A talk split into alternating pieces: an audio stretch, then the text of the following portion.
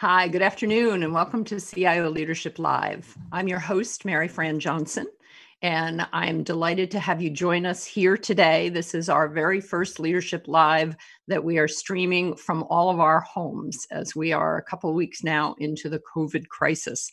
We've got every couple of weeks, we will be coming back to you with more CIO Leadership Lives. I have guests lined up, very uh, adventurous CIOs who are lined up with us all the way through August. And you know, the show that you're watching now is streaming live on LinkedIn and Twitter and on IDG's Tech Talk channel on YouTube. And we encourage all of our audience members who are with us live to please use those platforms to send in any questions that you have for my guest today. We are watching that stream and we'll do our best to answer them all. So let me just dive in and um, welcome our guest, who is today is Jesse Carrillo, who is the Senior Vice President and CIO at Hines. Jesse's responsible for directing all corporate technology, strategy, and standards for Hines worldwide and has been with the company since 1994. Based in Houston, Hines is a privately owned global real estate investment, development, and management firm it's got a presence in 205 cities across 24 countries. Before rising through the ranks to lead its IT organization in 2007, Jesse led the application development teams and played a lead role in implementing the company's accounting and property management software as well as its ERP system. Hines has got more than $130 billion in assets under management, more than half of those where Hines is serving as the investment manager. The company has a pioneering commitment to sustainability around the world, and it is one of the largest real estate organizations in the world.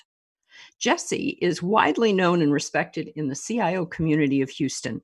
He's a computer scientist by training with an MBA from the University at Texas at San Antonio. And just last month, in the world before most of us were sheltering from home and working from there as well, Jesse gave the keynote address at the Texas Technology Summit in Houston. And somewhat related to what we're going to talk about today, he called his talk The Age of Skynet, which is a very distinctive nod to the Terminator series, which gives you a clue to what a movie buff Jesse really is. Jesse, welcome. It's great to have you here.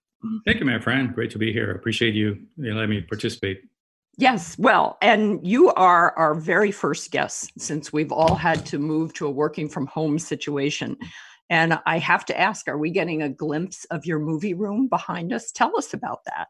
Yeah, yeah. Like I said, the the, the keynote was around the Terminator, and that's one of my favorite movies. But I'm also a, a big movie buff and a comic book collector, and, and go to comic conventions uh, on a regular basis. And so I'm coming to you from my media room. Uh, we were able to build this home a few years ago, and one of the requirements was that I had to have a media room and be able to put up my my uh, my action figures. They're not dolls; they're action figures. Uh, but I'll give you a quick glimpse if you're interested. So you know, sure. I've got posters, excellent. Mm-hmm. Got uh, you know a lot of stuff up, go. and th- this might scare some people, but I actually have mannequins dressed up as superheroes. Okay, people out a little bit, and if you ever walk around my house, you'll see mannequins all over my house dressed up as superheroes. Uh, but really, all play, play, double duty because I dress them up as scary uh, creatures during Halloween. So that is terrific. So your house is really popular during Halloween. Yes, yes, exactly. Uh, I'm, a, I'm a kid at heart for sure.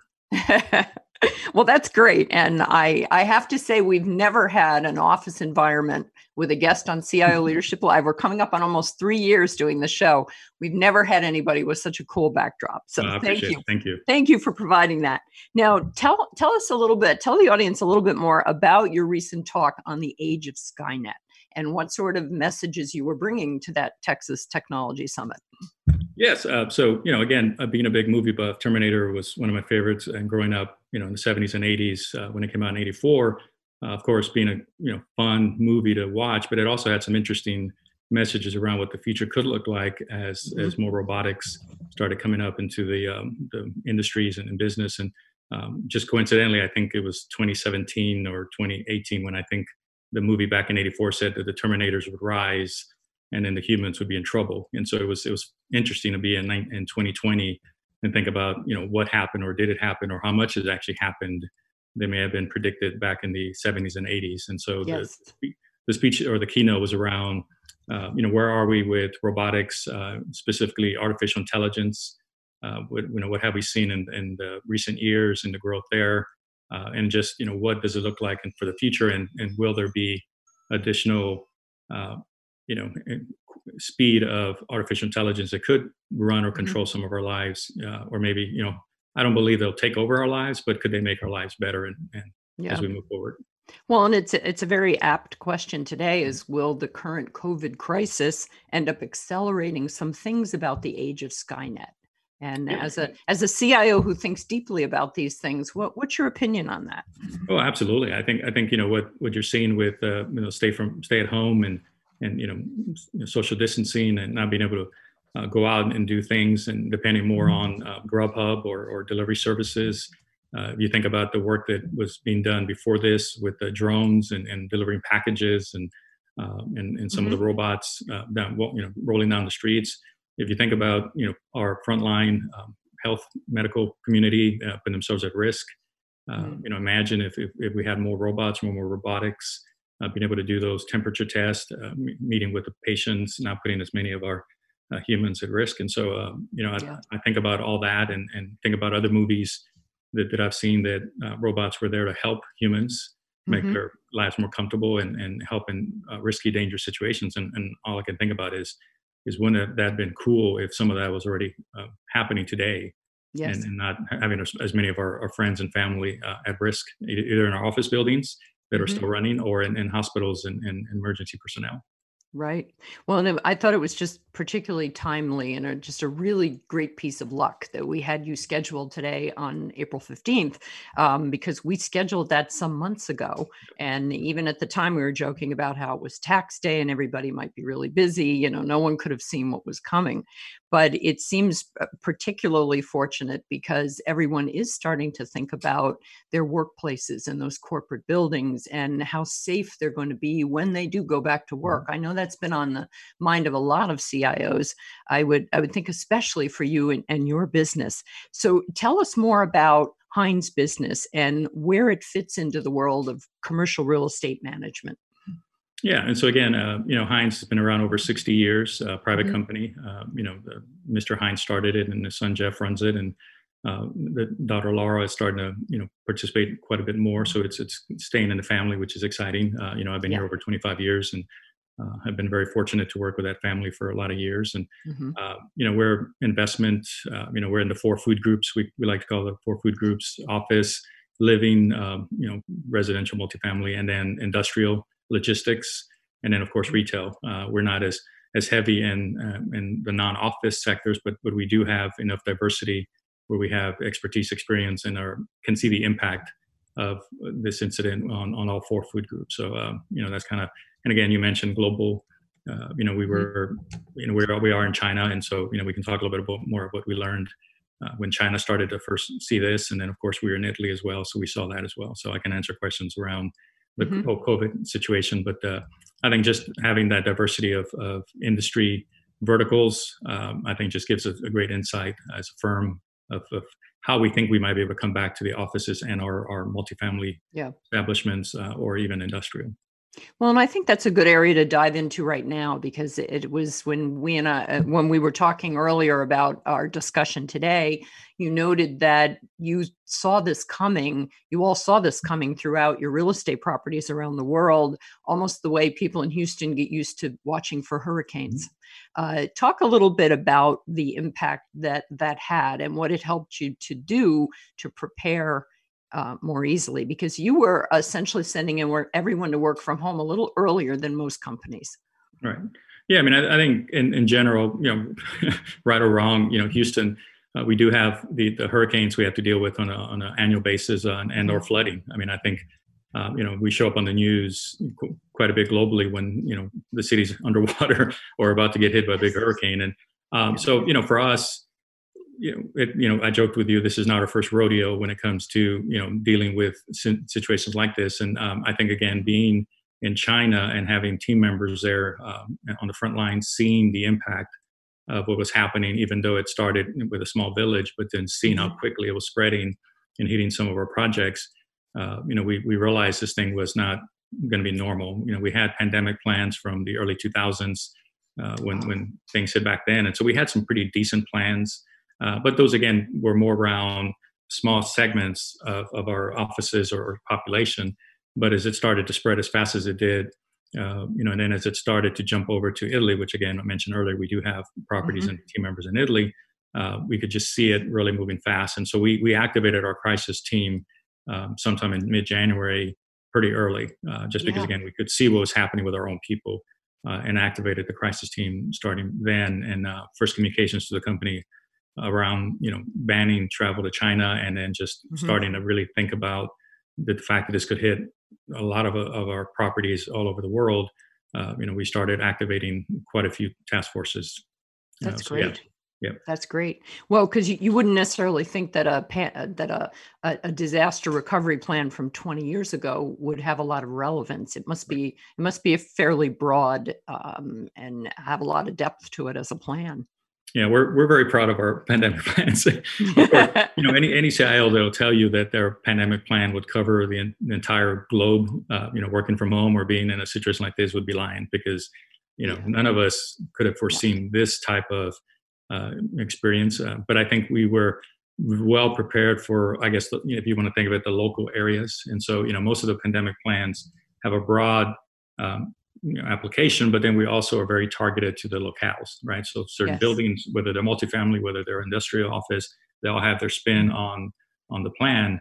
Uh, but again, no, nobody could have seen the scale. Uh, at least none of us were thinking that. But at least yeah. we were reasonably prepared. And then I think you and I uh, spoke about this, but you know, um, the what happened to us here in Houston for Harvey, uh, which really basically shut down the city uh, for an extended period of time, I think also helped um, really assess where we were with our uh, work from home, business mm-hmm. continuity mm-hmm. plans, and really helped us beef those up. You know, back in 2017, which again I think prepared us for for this type of scale. Yeah. Well, and and kind of extending on that too, when we everybody's been calling what we're living through right now, they refer to the new app, the new normal. Mm-hmm. I kind of hope it's the new abnormal for a while, and that you know we return to some semblance of the normal in the future. But when tenants in commercial real estate buildings are thinking about this new normal and about the return to work what are some of the impact areas that you and you know and companies in your industry are already either thinking about or acting upon right now? Yeah, so I think I mean I think what we've seen again with the advent of technology and and you know especially living in IT world, um, you know one of the things you know, my team and I, we'd already been working remote quite a bit. I have been a quarter of my team is remote on a permanent basis. They work outside of Houston, and so um, you know, we we we were already kind of learning how to work outside the office. And I think a lot of organizations were already moving in that direction, thinking, okay, do I need as much office space? Uh, you know, yes. maybe I can have my teams work in office, not office. And, and as a as a world, most soft companies are mobile now, mm-hmm. uh, and so we were starting to see a shrinkage of demand. And us and our competitors we're all seeing shrinkage in demand for office space. You know uh, tenants were questioning how much office space they needed questioning do we need these big offices? Uh, you know can we have mm-hmm. more people compressed into a space? Uh, and so we were seeing a compression in demand for office space. You know right. people trying to uh, or tenants trying to put more people in, in the smaller areas. And so that mm-hmm. was already happening you know already in the industry. And and so you saw uh, the advent of a lot of co-working uh, spaces, the WeWorks, the, the Regus, where you could mm-hmm. rent space on demand. Uh, you know, so they built out some awesome, great-looking facilities where where you could have people just rent a cube or rent a piece of a of a yeah. table and, and sit there. The Starbucks of the world, you know, they were having all their people hanging out in Starbucks and working out of a Starbucks, and so you were starting to see this mobile workforce compressing into smaller spaces. Mm-hmm. Uh, you know, and then all of a sudden you end up with this situation where we're being told you have to have at least six feet of separation and, yes. and social distancing and, and don't uh, don't congregate as a group and, and don't have a lot of mass get-togethers and mm-hmm. and so now you know you're now we're thinking did we uh, did we take that open office floor plan to a little extreme along with our compression right if you think yes. about a lot of us including ourselves in my team you know we we created a little bit of an open office environment got rid of the cubicles mm-hmm. put people in bullpens uh, got them a little bit closer together so they can collaborate more. And, and it, it was working fantastic. I mean, my team members were speaking more, collaborating more. You know, they yeah. were uh, from an efficiency standpoint, it was working great. You know, uh, you know, it took a little while to get adjusted. You know, having folks closer to you and and mm-hmm. having that wall that separates you, but but it was it was working. And and now, mm-hmm. you know after this you're thinking to yourself did we take it too far you know do, do we now need to be um, having more space between our employees uh, you know that this idea that you have a long table and everybody sits two feet apart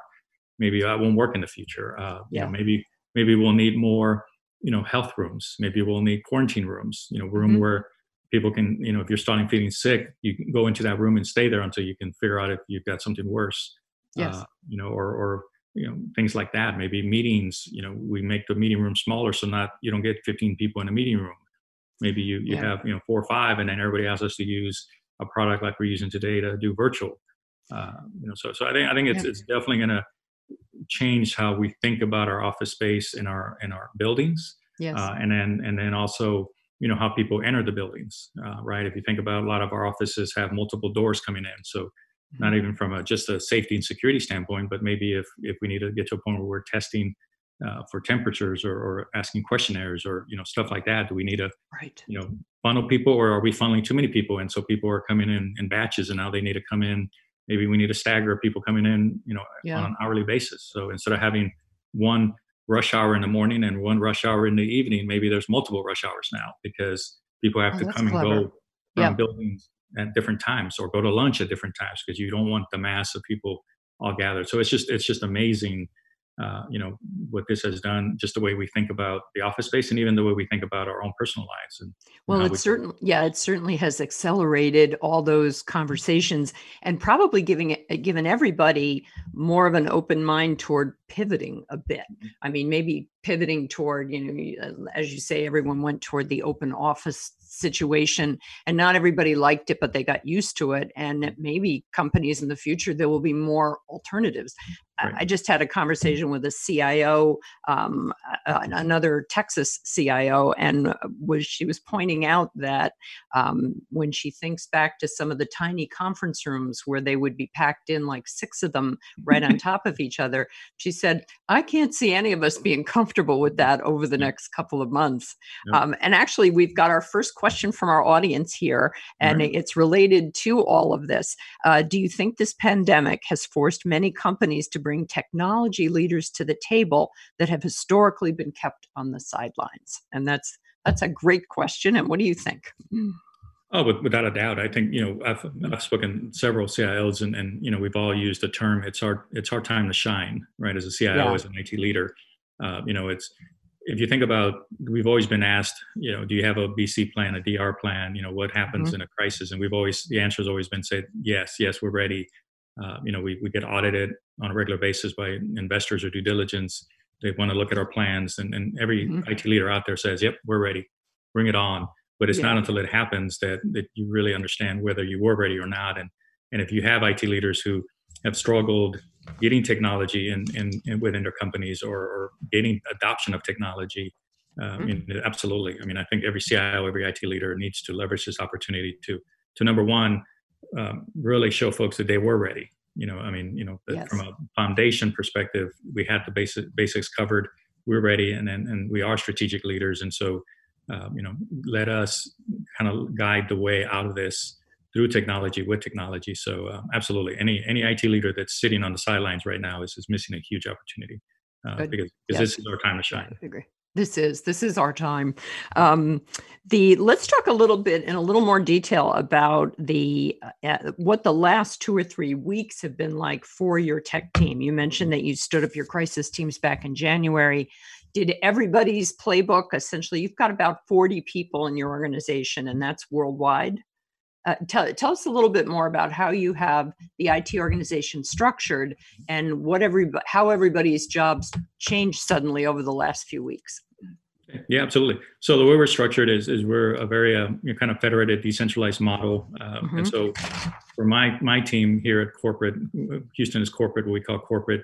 I've, I have about 40 team members who handle you know infrastructure, application development, project management, you know the the, the traditional IT uh, organization activities. And then in the regions out in the field in the countries, uh, we have a mixture of IT staff members in our big hub cities, for example, mm-hmm. San Francisco, DC, uh, Atlanta, Chicago, uh, where we have two or three IT team members that handle that geographic area uh, as, as an extension of, of my team.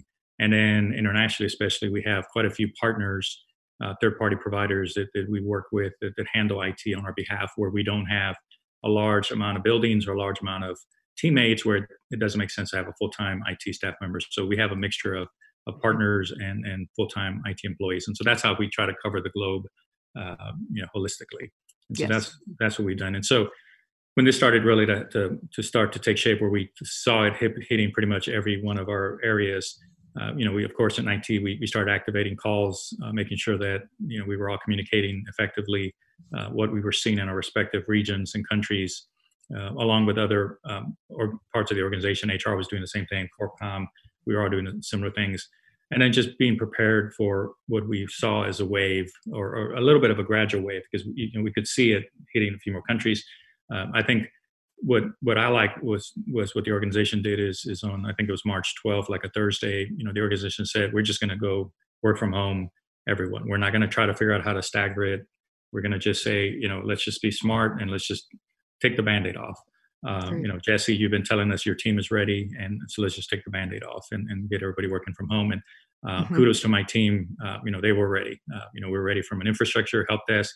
Uh, kudos to some of the business folks out there. We have some really strong business leaders and, and, and, team members that you know that took extra time to test their respective areas, make sure that uh, they could connect.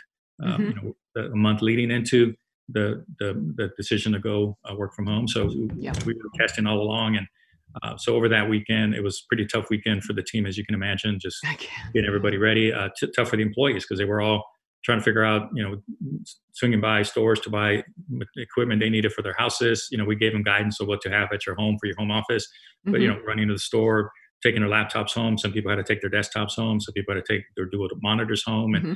so again, it was it was a mad scramble for two or three days, yeah, trying to get themselves prepared for that following Monday, and um, you know, testing our VPN access and, and all our technology. And uh, you know, knock on wood, that Monday came, and we had would you expect some support calls around uh, access and, and people not being able to connect. But uh, I would say by the middle or end of that week, the first week, uh, you know, folks were doing really reasonably well uh, remotely. Uh, you know, folks, of course, you, you forget that there's still a, a need for paper, and so people forgot their printers or didn't have printers, and so we gave guidance on go go to your local store and get a printer, and here's the models that we'd recommend, and uh, mm-hmm. so you know, we, we made all the right um, the decisions and, and, said the right things, and, and so folks were operational. And so I, I would say we've been at it uh, since the 16th, uh, the official uh, work from home date. And so for us, it's about a month.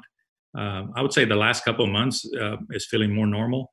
Um, you know, we, we still have our stand-up calls. We've changed them from daily now; they're every other day uh, from an IT perspective. And I think other groups are doing the same thing. And I just got I had a call this morning with the team, and Mm-hmm. Um, everybody's laughing, smiling, you know, talking about it, just normal support calls. It, it, it feels like we're back at the office.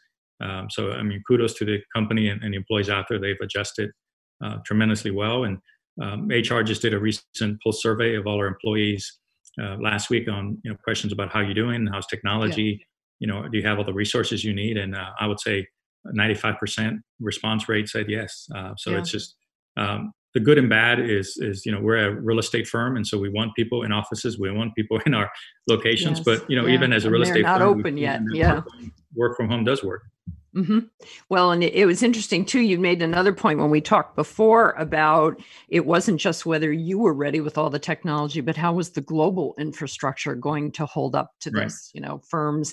Did you have many incidents there where you had to say to the the business owners, "Well, it's really not us; it's uh, it's the phone company," yeah. or that sort of thing?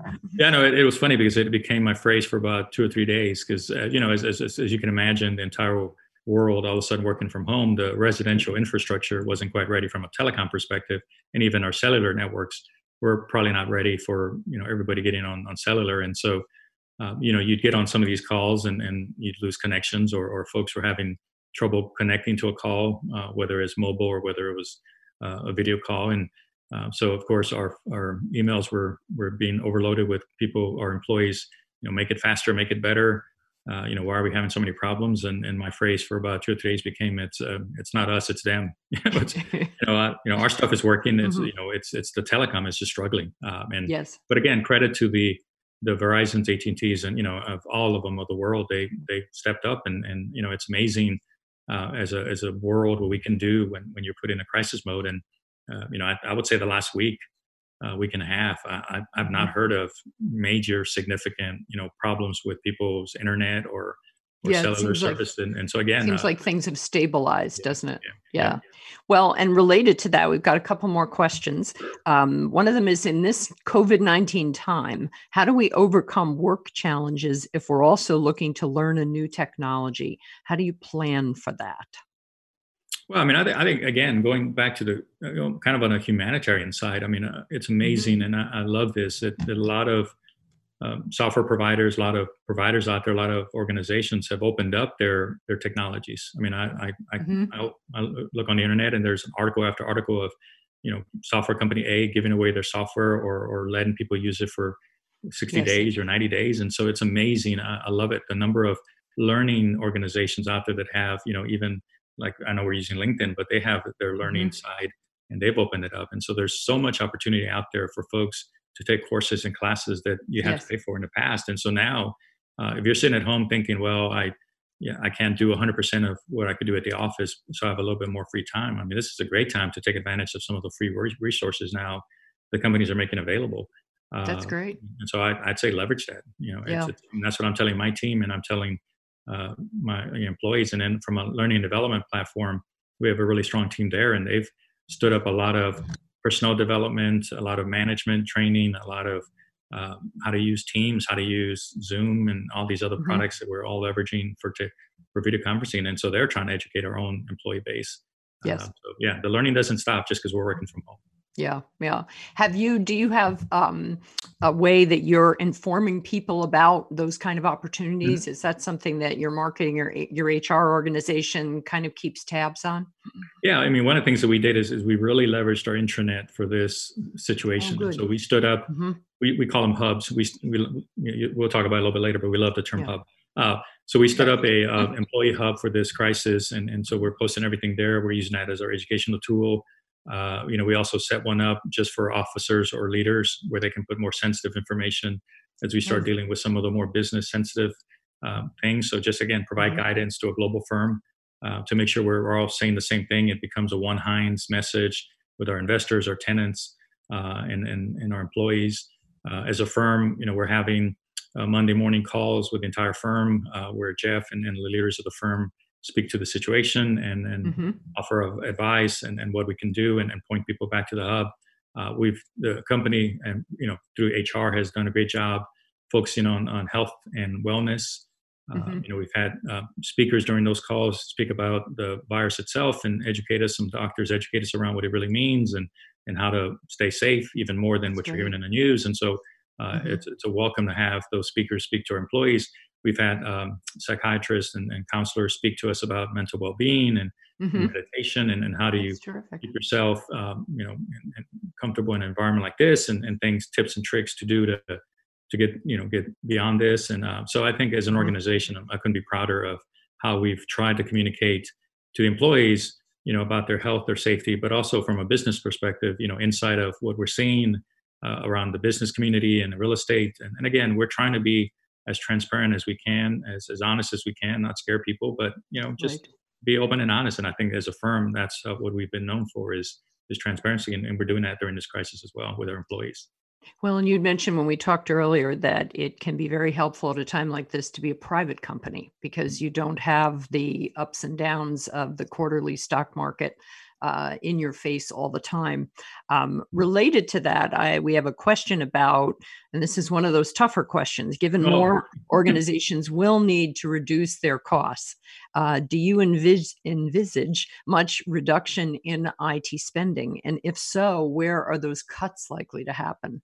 That's a big crystal ball question, but yeah, yeah, and I again, I, up to it.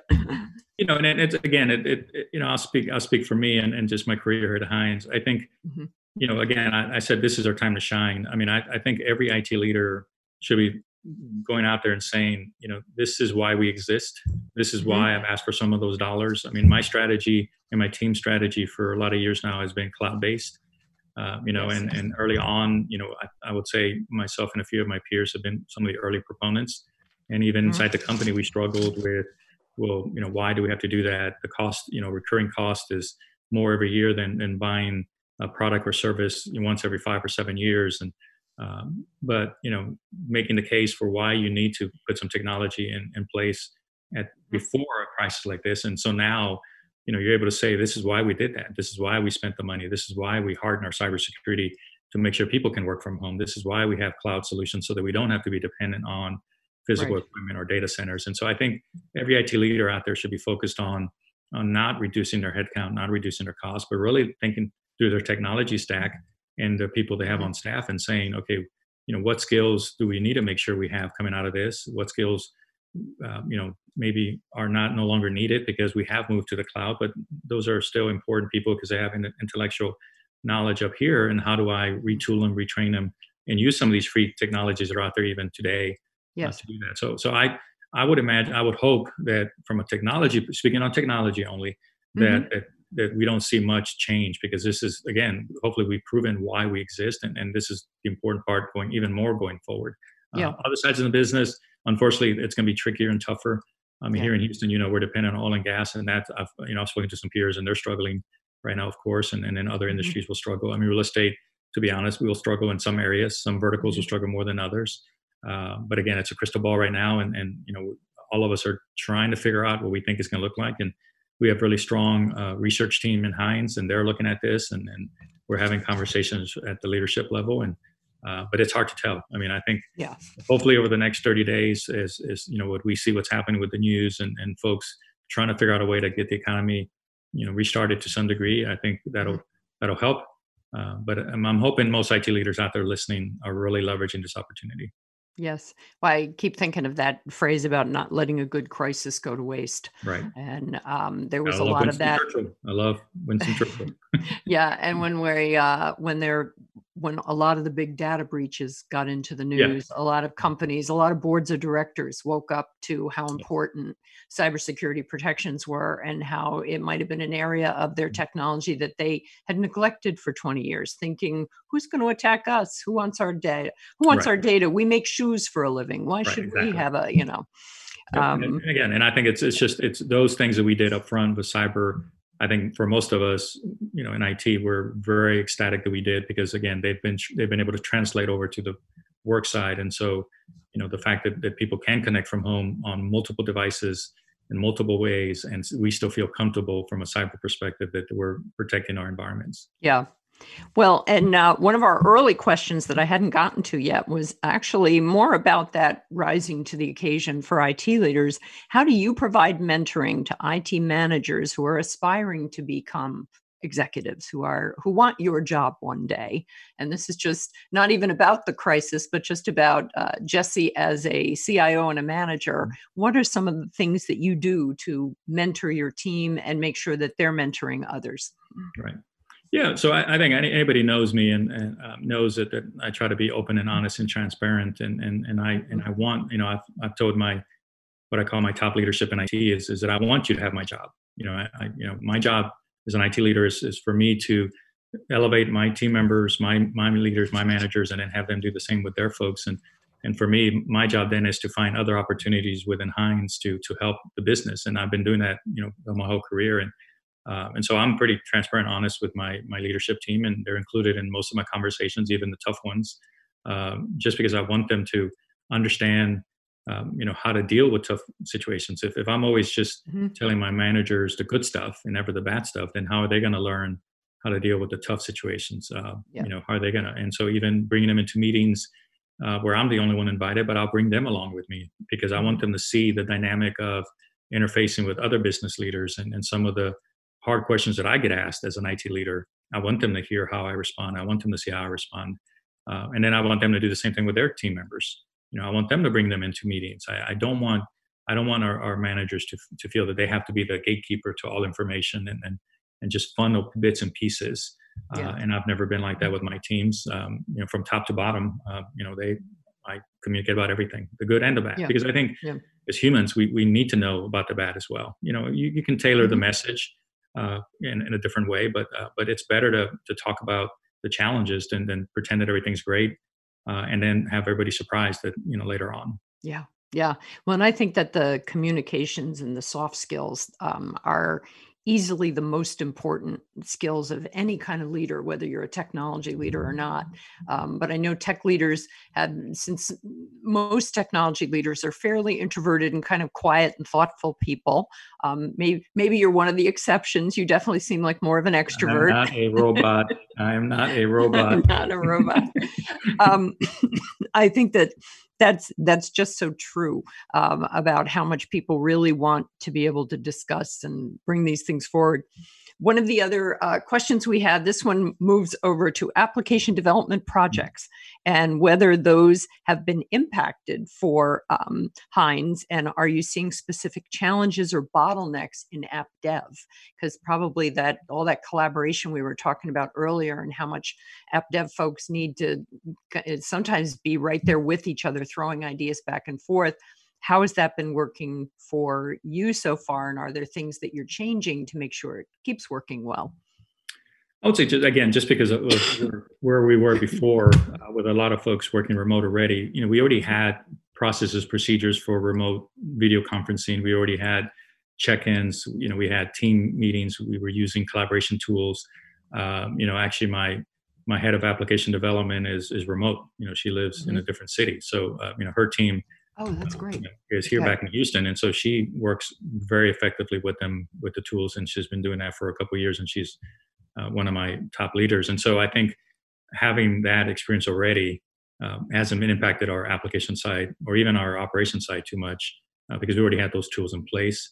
Uh, yes, we do all miss um, hanging out, uh, spending time together, and I think you know going back to a statement I made earlier around real estate that it's it's funny that uh, you know we want people in the offices and, and this is showing as we can work from home but i think one of the things we've seen with these video calls and and all the happy hours that we're all attending uh, you know is that we do want that social interaction we do want to be around people and and so mm-hmm. i think um, even though this is going to change real estate i don't think it's going to be as drastic me personally i don't think it's going to be as drastic as, as, it could be because we do want to be around our people and yes. we do want to interact and uh, and so I think that is the, the piece that we miss. I mean, uh, you know, I, I, love it when I get mm-hmm. on calls with my team and we're all laughing and we're joking because that's the environment we have back at the office, and, and it, yeah. it just feels closer to the end of the tunnel when I see that because I do want to be back at the office. I do want um, to interact, and um, and so I think that is all part of again the, the leadership, the mentoring, that that vibe that we have in the office culture that that we're trying mm-hmm. to re- replicate a little bit with video, and, yeah. and succeeding to some degree. But but I do think we want to be back at the office. But uh, I don't think it's impacted our our ability to do the application development or operations. I think it just slowed us down a little bit, uh, just mm-hmm. as we got over this initial hump, and then also just being cognizant of the fact that we're, we are partnered with the business side, and and you know there are folks out there that we're depending on to keep our projects going, and, and we need to be mm-hmm. mindful of their situations as well. So I think everyone as an organization has been you know working well and, and being nice and, and making sure mm-hmm. that we're we're, we're moving at the right speed at the right time. Uh, but I think in the last week, we're starting to see an acceleration of, okay, let's, some of those projects that were slowed down a little bit, you know, maybe yeah. it is the right time to start playing a little bit more offense and okay. picking it up as opposed to playing defense. All right, good. Yeah, because there's only so long that defense feels like a good position. Yes, and then it exactly. just, I think it can make you feel a little more beleaguered than anything else. Right. Um, we've got one question here now. This is a more personal question. Ooh. They want to know if you prefer Star Trek or Star Wars. I personally prefer Star Trek, oh, uh, and let me tell you why. Because because I, I love the idea that, that you travel the galaxies and the universes and you get to meet interesting people and then mm-hmm. you you learn from different cultures and that's been like my career and, and my life wanting to learn yeah. about people and cultures and and, yeah. and diversity and and so I, I, enjoyed that and I also enjoyed the science behind Star yes. Trek if you think yes. about what we have today with the iPhones and the and the watches and uh, mm-hmm. what they had in Star Trek with the tricorders and I know being able to take your temperatures and and all that, and I just love the science of Star Trek. Uh, mm-hmm. Uh, Star Wars, I love because it's an action packed, you it's know, shoot 'em up, more superhero uh, stuff. Yeah, but more superhero yeah. shoot 'em up adventure. But Star yeah. Trek, I'm a big. I love science. I love math, and uh, yeah. just you know, when I see some of those episodes and some of the technology that was created back in the '60s, if you think about this yeah. that now is coming to fruition, I'm like giddy because I'm, I'm, like, just imagine, especially in a situation like this where I can have a tricorder that can, you know, tell you how healthy you mm-hmm. are just yes. by little, you know, imagine if we had that today, you yeah. know, where we would be. So yeah, so I'm, I'm definitely more Star Trek. Well, my and me too. My uh, yes, exactly. Living long and prospering. That's right. Um, my all-time favorite piece of technology, which hasn't been invented yet, was um, Jean-Luc Picard's the replicator. Ooh, that thing in the wall. You went over and you said, and he would say, Earl Grey tea hot. And boom, there'd be a cup of tea. Right. And so I, I remember I would refer to this when I was at Computerworld. I was the editor in chief at Computerworld before CIO magazine. And I would have vendors come in and they would want to do briefings on their technology. And it was always with like a 40 page PowerPoint that they were making you sit through. And, you know, they'd inevitably get to a point where they'd say, So isn't this amazing what we're doing? And I would say, It's not the replicator and then I'd have to explain about it. And they would sit there looking at me like they were You're thinking, like, "Why "Oh." am I wasting my time with this yeah, woman?" yeah. You need to go binge watch some movie, some Star Trek in order to. Exactly, exactly. The replicator. And uh, actually, when you were just saying how we miss being around the office, I think we also miss if we had 3D communications where you actually had a holographic version of someone Oh, in front of you. That would feel again more human because I do think there is. It's unfortunate that we're calling this social distancing, the six foot thing. I've heard some counselors and psychologists talk about how we should just be calling it physical distancing because we we don't want to be socially distant from each other. We actually are very social. Human beings are very social, uh, even the introverts, right? Maybe even especially the introverts. Um, well, let us segue a little deeper into some of your business and technology initiatives Mhm. that you've got going on. Maybe uh, what it might change in the uncertain times ahead. But I know that you've done a lot of work both in cloud and uh, and data. I want to talk about your global data hub. But first, let's you'd mentioned that you, you're moving to right now. You're in the midst of co-locating your uh, data center to a managed private service cloud. Uh, talk a little bit about that. How is that project going? And then and then after that, we'll dive into the data hub. Yeah. So again, as as we've moved more to the cloud, you know, we've we've kind of shrunken our footprint at our data centers uh, over the years, and so you know, as as we looked at where we are today and and what is in our data centers, uh, you know, we made the determination that uh, you know it, we really need uh, a little bit more of a managed service uh, offering, uh, but we still like the idea of a private cloud just for key systems. Um, and then again, just looking at my team size, uh, we don't have a, a large infrastructure team and so being able to transition them away from um, you know turning on the lights and flipping the switches off on servers and be able to really focus on strategic performance you know next gen technologies um, i felt it was the right time to to move us away from a traditional data center um, situation and so we, we were we started out at the end of the last year planning for it uh, and then we're still in the process of, of kind of putting things in place for it to hopefully make the transition later this year Mhm. uh, and we've been moving that along, you know, slowly, of course, uh, with this situation. But uh, you know, we expect that to accelerate again. But again, it's just, uh, you know, when, when you have a team member, you know, I, I like to say we have a small team of, of IT team members, and we have 40 to support over 4,500 employees in, in 24 countries and 25 cities. Uh, you know, we really need to focus on more strategic things. And so, uh, wherever I can find, um, you know, situations where I can outsource or, or find partners to assist uh, we're going to look at those, especially in today's more cloud first environment. Yes. Well, and that m- makes your technology, all of your managers and the people on the team, um, i- i- it avoids needing people that are drilled down so far into a single specialty. They're actually managing outside providers, and I think I think a lot of the technology world has moved that way. Mhm. We had one of the specific questions that we had in about your technology setup was whether you're planning on revising your bandwidth requirements moving forward for the various properties that you manage. Is that something that that Hines is in charge of as well, or do the individual properties figure that out? I know you've you've got the four food groups of different types of buildings you manage, so it's probably different for all of them.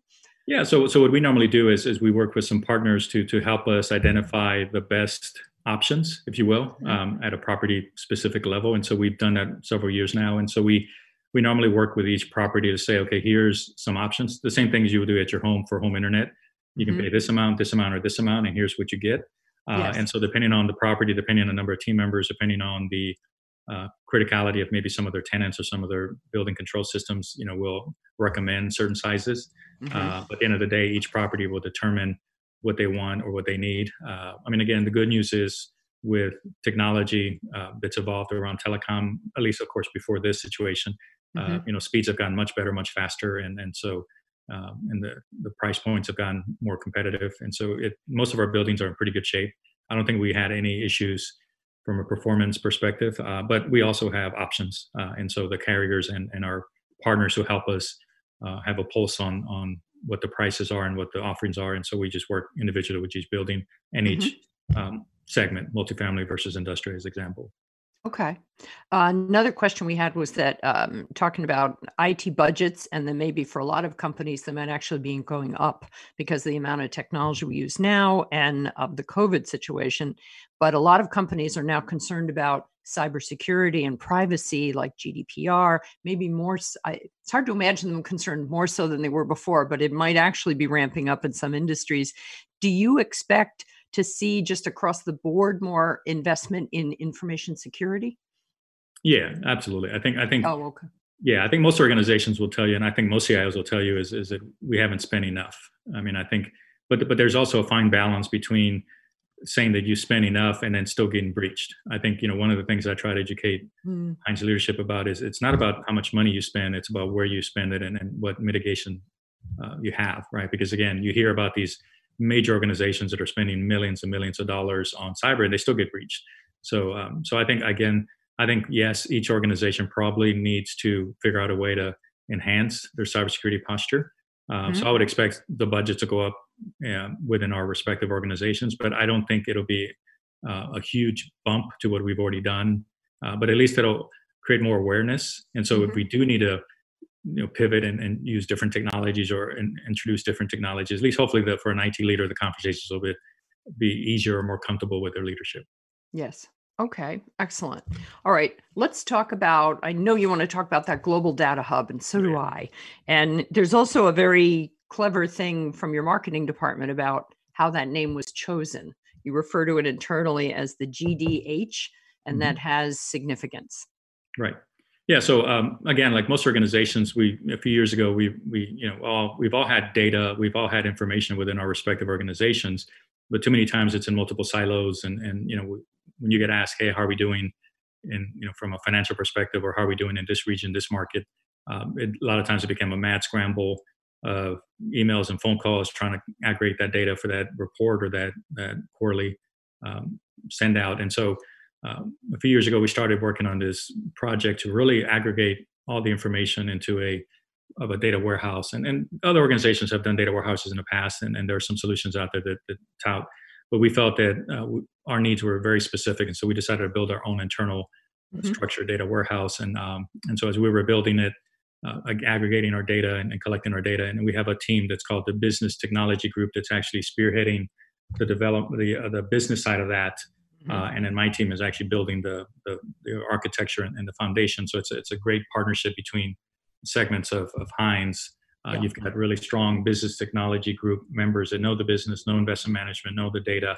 Mm-hmm. And we have a research team, we have a data analytics team, and then you have my team who's building um, the, the enterprise, if you will, the ship. Mm-hmm. Uh, but uh, anyways, as we were building it, we were trying to figure out the name, and we were coming up with different names. And uh, um, you gotta gotta love our marketing teams, but uh, they they thought about the name Global Data Hub.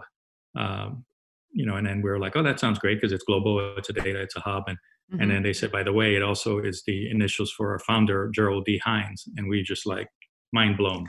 uh, like, oh, that's that. It's got to be that name. I mean, yes. think about the fact that it, it's a good name from a global data hub perspective, but it's also the initials of our founder. It's a win-win. Uh, so we were pretty uh, excited about that, and, then so yeah, so we've been working on that. Uh, we've rolled out segments of it. Uh, mm-hmm. leadership mm-hmm. loves it. Uh, they're asking us to go faster. Uh, again, credit wow. to the business technology group and, and, their team for for really um, you know championing it and and uh, coming to us with the requirements, and then my team for uh, the speed that they're building this thing is just has been phenomenal. and yeah. so I think again it's slowed down a little bit during the last month, month and a half, but we we've had some meetings recently, and we're just ready to pick it up again. And and now that now they're leveraging this hub to even tell us where we are from financial perspective and what the what it could look like you know six months 12 months 18 months from now. And so mm-hmm. uh, before this data hub that would have been a huge exercise in trying to aggregate a bunch of information from multiple sources. And so again you know sometimes you get lucky uh, and you think you have a crystal ball but because we have it today we're able to leverage it for forecasting even further out with this crisis oh, yes. Oh that's great.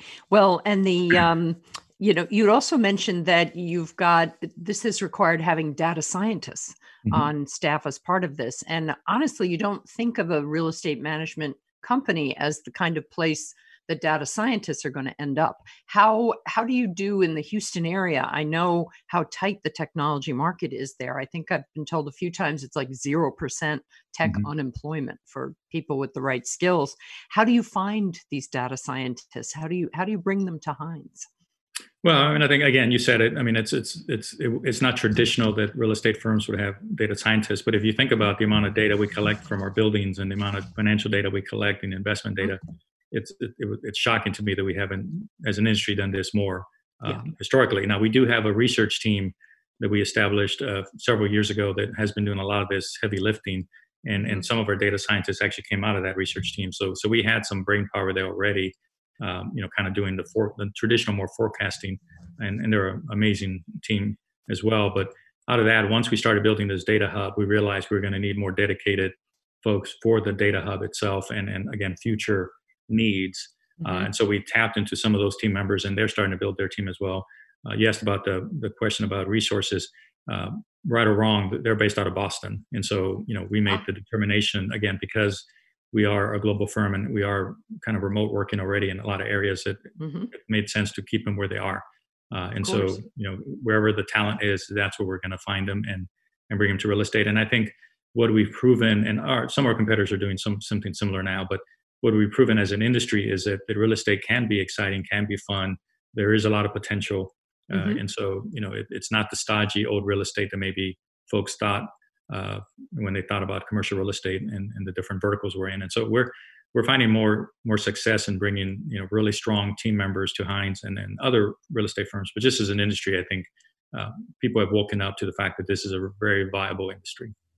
Well, and the um, there's such a lot of interest around smart homes and smart buildings, and I mean, I keep hoping that I actually will see a replicator one day. That I will walk into, I'll probably walk into the uh, lobby of a um, building Hines manages, and I'll be able to get a cup of Earl Grey tea hot before I go up to my meeting. That's um, right. Or better yet, you'll have one of the robots take go to a replicator, grab it, and deliver it to you. Oh yes, yes, I probably would like that as well. Um, uh, and that reminds me, uh, when it comes to some of the emerging technologies, the things we hear about, it always gets mentioned as AI and machine learning and robotics, uh, all kind of get lumped together. How much of that are you tinkering with now? What have you? Do you have anything that's actually in production from those really little further out on the edge technologies? Yeah, so I, so I would say you know, not in mass, but we do have, um, you know, we've looked at robotic process automation, RPAs, and we do have a few in house, and we are starting to actively work on more. Uh, so I think RPAs is definitely something that's here. Again, it's software based, so it's not hardware, uh, mm-hmm. but just automation. I think, you know, as, as we've all done within our respective firms, we try to automate as much as we can, and, and RPAs have accelerated the opportunity to do that.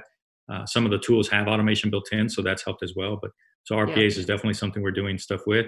I think, uh, you know, virtual tours, uh, you know, because we are in multifamily and, and residential, and we are in student housing, and uh, you know, we are leveraging some of the virtual tours, the 3D tours.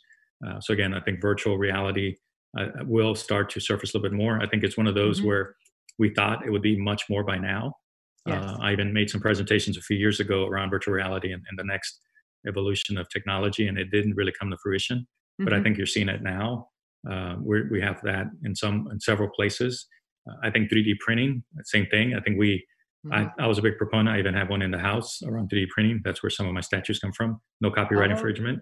Um, uh, but the, uh, but I think you know, mm-hmm. same thing. It didn't evolve as much, but now, I mean, think about all the mask and all the plexiglass and everything that's being 3D printed now. Yes. Uh, so I think I think that's going to have a resurgence. So that's another one. From a robotics, pure robotics standpoint, you know, the construction industry is is doing some amazing things with um, you know, mm-hmm. robot machinery. Uh, there's a company out there that we've been looking at through our venture capital partner uh, that you know can run bulldozers and, and digging equipment on its own mm-hmm. uh, autonomously. And so think about a construction site where there's no uh, humans having to drive the equipment; they can work 24/7 uh, in a safer environment. Right. You can have the humans really focus on making sure QA and, and making sure things are done right and and and the plans, but let's focus on on the actual digging the dirt if the mm-hmm. robot machines can do it. So uh, I think you're going to see a lot of that. Uh, think about factories that had to shut down because their employees can't go to the factories. Whereas mm-hmm. in the future, if you have more robots running those factories, um, you know, again, we'll have to figure out, I'd love to figure out what, what to do with those employees because I don't want to turn this into a, you know, massive layoff situation. Right. Can we retrain? But, uh, but yeah, I mean, think about if there were more robots running some of these factories, we wouldn't have to shut them down or yeah. distribution channels, trucking. If there were robot trucks now that we've all talked about autonomous uh, delivery trucks. And so I think this is going to really accelerate a lot of the conversation around autonomous. Ah, interesting. And of course, I'm thinking back to Skynet and to our mm-hmm. friends in the Terminator movies. I don't think any of us want to go that far, right? Yeah, don't get don't give control of all the robots to one company or one one machine. Yes, that's right. That's a good thing. And of course, I also think of all the um, women who in the probably mid 80s and early 90s uh, took up weight training in a much more serious way after watching linda hamilton do those pull-ups on in the terminator movies. I, I know i found it very inspiring myself. Um, all right let us in our last few minutes here let's talk a little bit about uh, your leadership advice and your lessons learned, not just during this crisis, but the things you've gathered up over your 25 year career so far. There's a lot of competing demands that come mm-hmm. in on CIOs and chief digital officers. And I feel like you found a lot of great ways to spread the wealth of that around. So, talk a little bit about some of your favorite leadership lessons and the ones that you want to pass along to other IT, uh, uh, other CIOs and IT leaders out there. Yeah, I mean, I, I, think you touched on a few of them. I think is is again, mm-hmm. don't be afraid to show your soft skills. Don't be afraid to get to know your people, understand them. Uh, you know, understand their challenges. Uh, make sure that you're being human. Uh, you know, we joke about robots all the time and them taking the worlds, but at the end of the day, every every employee, every manager, every leader out there needs to be human. Um, even in IT, I mean, we we joke about the stereotypes about IT leaders being robots, but uh, no, you know, ne- never be afraid to be human uh, even in like a crisis like this, uh, you know, even though you want to stay calm uh, for your mm-hmm. teams, and and every business leader is trying to stay calm for your teams. You know, you have yes. you know the same stress, you have the same challenges. You know, I've got dogs, I've got children that can interrupt me any minute. And so, so I think understanding that and, and humanizing that, and, and showing your team that you are human uh, and that you are part of the team, I think has been number one. I think number two is is I, I've me personally, I've I've never really liked titles, and so you know i want to be a team member. I, I don't want to be their boss. I don't want i want to be their team member as much as i can. Mm-hmm. at the end of the day i have to make tough decisions uh, as a leader but but you know i sit out in the open with them as much as i can. I, I participate on all the activities. Yeah. uh, you know I, I, just try to be you know a human first and then an it leader second. Uh, mm-hmm. and so mm-hmm. i think i give that advice to every it leader out there. Yeah. Uh, you know always always be a human first. Um, and then i think just never tr- never try to be the smartest person in the room. I think I think as IT mm-hmm. leaders, and I, I mentioned this to my team as well, is is a lot of times you know folks, especially when it comes to technology, they're they're apprehensive, they're afraid because they don't get it, and it's our job to make them feel comfortable. It's not our job to make them feel like we're the smarter than them. Uh, and so again, you know, we've talked about this in the past. No acronyms. Keep it simple. Mm-hmm. Uh, you know, understand that they're they don't understand technology as well as we do, but never feel like you have to be the smartest person in the room. Mm-hmm. Uh, and and I've approached that, and so I, I, love to collaborate. I love to get other people's input. Uh, you know, we I collaborate with the innovation team, with the business technology group, with operations teams, uh, and I think having that nature of collaboration has allowed me to be participate in, in a lot of meetings, a lot of discussions. people hopefully don't feel threatened uh, mm-hmm. by me and, and and understand that I do want to express an opinion, but it is it is a collaborative opinion. It's not me dictating or telling you that I'm smarter than you. And and that's what I try to tell other IT leaders. It's it's like it's, it's like at the end of the day, our job is is to make sure that people feel comfortable with technology. Uh, it's yes. not to make them understand technology. That's our job, but just make them feel comfortable with technology, so that when you're having those conversations, they they you build credibility.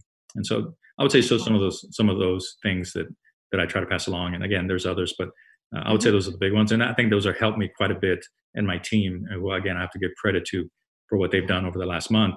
Um, you know, really go get through this crisis because those are the, those are the things that we've always kind of done as a culture. Yes. Well, and I think one of the things you said that this is really a time for CIOs to shine. Mm-hmm. And a lot of what you just talked about is one of the uh, big reasons that a lot of the CIOs I know are shining right now because of all the just the way they approach technology and crossing that bridge to their business colleagues and making sure everybody's getting along on the bridge. Right. Yeah. Yep. Well, thank you so much for joining us here today. We are at the we're at the end of the our hour, and I wanted to thank our audience on uh, Twitter and on LinkedIn and on YouTube in IDG's Tech Talk channel. You've sent in so many questions, I couldn't actually get to all of them, but I would encourage you to, if you're not already connected to Jesse Carrillo on uh, LinkedIn, uh, do like I do and send him a request and make sure that he's someone who is in your network. We will be posting uh, this um, today's CIO Leadership Live will go up as usual on CIO.com, which is where the entire library lives. And it will also be posted um, on, it will be findable on LinkedIn and mainly also on our IDG Tech Talk channel on YouTube.